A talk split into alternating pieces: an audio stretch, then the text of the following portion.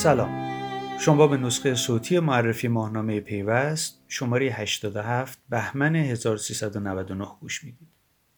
پرونده اصلی این شماره پیوست به موضوع ارتباطات و فناوری اطلاعات در قوه قضاییه و نگاه این قوه به مقوله فضای مجازی ارتباط داره.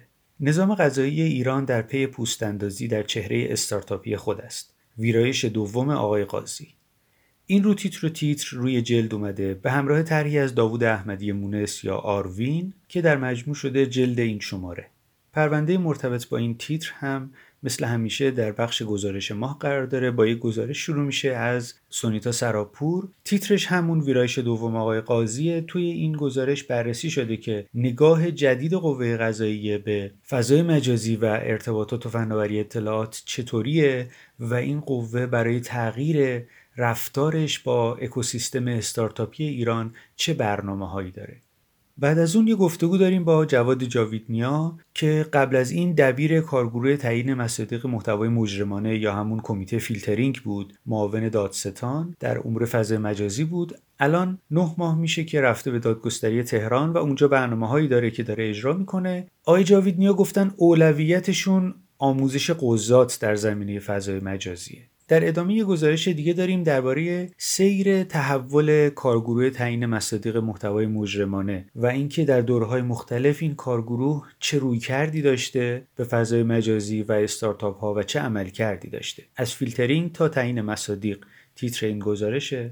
و بعد قائم مقام معاونت راهبردی قوه قضاییه درباره برنامه های جدید این قوه با ما صحبت کردند و رویکردشون به استارتاپ ها پردیس دروازه تعامل با اکوسیستم خواهد بود. آقای علی کاظمی برای ما توضیح دادند که کارگروه ساماندهی حقوقی و قضایی کسب و کارهای نوپا در قوه قضایی راه اندازی شده و حالا قراره که رویکرد جدیدی به استارتاپ ها داشته باشه. در کنار این مصاحبه یه یادداشتم داریم از مصطفی امیری هم بنیانگذار زرین پال که خب این روزا خیلی درگیر دادگاه مختلف توی شهرهای متعدد در زمینه فعالیت های زرین پاله و یه یادداشت برام نوشته از رنجی که می‌بریم. بعد از اون هم حسام ایفکچی پژوهشگر حقوق یک یادداشت بلند برای ما نوشتند هفت خان ارتقای دادرسی جرایم فناورانه.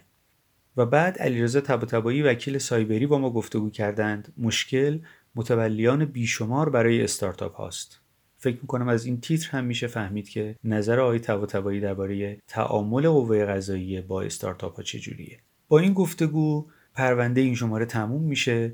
بیرون پرونده یک گفتگوی دیگه داریم با آقای علی نازمی معاون سرمایه گذاری صندوق نوآوری و شکوفایی درباره اقدامات این صندوق و اینکه چه کارهایی انجام دادن برای حمایت از فضای استارتاپی تمایلی به سرمایه گذاری مستقیم نداریم این گفته آقای نازمیه.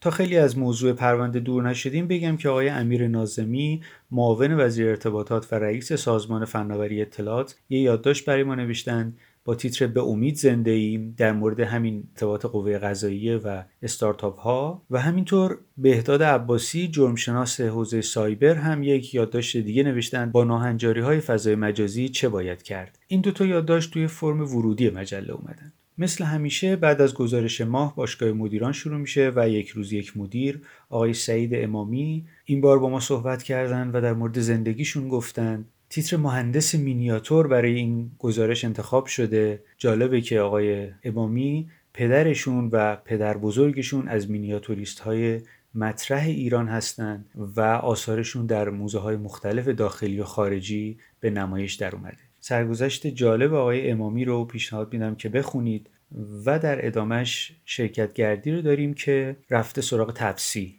تپسی با تغییرات در تیم و دفتر در حال پوستاندازی بر آستانه بورس است. بازآفرینی یک پلتفرم ایرانی. ما پیش از این هم تپسی رو یک بار بهش سر زدیم اما اون موقع تپسی استارتاپ بود. الان تبدیل به یک شرکت شده که در آستانه ورود به بورسه و برای همین یک بار دیگه فعالیت این شرکت رو در قالب شرکت گردی بررسی کردیم. استارتاپ این شماره هم خودرو 45 رو معرفی کرده که در زمینه خرید و فروش خودروهای کار کرده فعالیت می‌کنه و از سال 96 کارش رو آغاز کرده. شفافیت در 45 دقیقه. تیتر این گزارشه می‌رسیم به فرم خدمت تجارت که گزارش اولش رو مهرک محمودی درباره سایت های قمار و شرط بندی نوشته. میدان نبرد ماشین و انسان. موضوع خیلی داغیه که جاهای مختلفی بهش دارن می‌پردازن و هم رسانه ها خیلی بهش پرداختن در روزها و هفته های اخیر و هم قوه قضاییه و دولت داره موضوع رو پیگیری می‌کنه. خیلی جدی شده متاسفانه در کشور و گزارش مهرک محمودی هم به این موضوع پرداخته. بعد از اون مهدی ایزدیار مدیرعامل شرکت فناپسیر ساخت. یک مطلب برای ما نوشتند. حرکت به سوی دیجیتالی سازی با نسل چهارم انقلاب صنعتی. زمانی برای تغییر در نحوه تجارت. این مطلب در حوزه بانکداری الکترونیکیه. یه مطلب دیگه هم تو همین حوزه داریم. حسین رضایی درباره بیت کوین نوشتن که تبش خیلی بالا رفته این روزها. هم موضوع برق و مصرف ماینرها خیلی جنجالی شده و همین که قیمتش نوسان داره و خیلی می‌خوان خرید فروش کنن. خیلی داغ شده این روزها. مطلب آقای رضایی هم بخونید خوبه. و بعد در حوزه دولت الکترونیکی بررسی شده که دستگاه دولتی در دوره کرونا چند تا خدمتشون رو الکترونیکی کردن. 507 خدمت الکترونیکی عرضه شده. تاثیر باد کرونا بر سرویس های دولتی. فکر می‌کنم حداقل تو اینجا تاثیر خوبی داشته. و در نهایت این فرم با یک مطلب دیگه توی حوزه دولت الکترونیکی تموم میشه. راهکارهای هویت دیجیتالی مبتنی بر بلاکچین و نقش صنعت telecom. نوشته احسان مومنی و اسمهان حکاک. خب می‌رسیم به حقوق فناوری که با گزارش مصطفی مسجدی آرانی شروع میشه. چند نکته باور نکردنی از وضعیت جرایم سایبری در جهان و مایی که هنوز در خم یک کوچه ایم تایتانیک قراضه و آیسبرگ مهیب. این مطلب مصطفی مسجدی آرانیه که فکر می‌کنم دیگه از رو تیترش میشه فهمید درباره چیه درباره جرایم رایانه‌ای یا جرایم سایبری بهتره بگیم. و بعد از اون قسمت پنجم مطلب حسام ایپکچی درباره حقوق قراردادهای نرم افزاریه. این قسمت درباره تحویل پشتیبانی و توسعه نرم افزاره.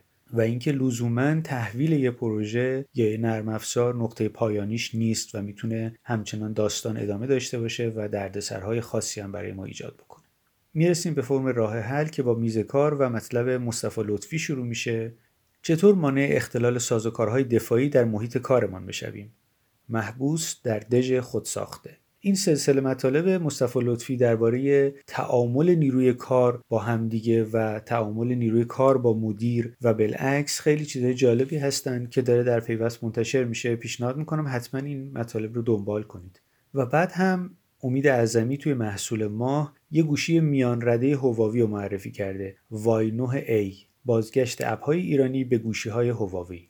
اینم تیتر مطلبشه و می‌رسیم به جهان این شماره. که موضوع اصلیش و پرونده ویژهش که روی جلد هم البته یه کوچولو اومده درباره گذار از 2020 به 2021 پایان سال 2020 و آغاز 2021 بررسی شده که در 2020 چه اتفاقایی تو حوزه فناوری جهان افتاد مهمترین ترندها چی بودن و در ادامه بررسی شده که یا به یه نوعی چشماندازی از سال 2021 بهمون داده تو این حوزه و اینکه چه اتفاقاتی خواهد افتاد احتمالا با توجه به اینکه هنوز کرونا هم کامل از بین نرفته و تاثیرات خودش رو هم روی اقتصاد فناوری گذاشته و هم روی ترندهای تکنولوژی.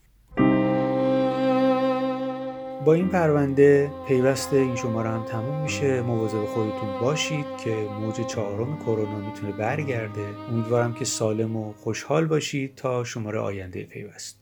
خداحافظ.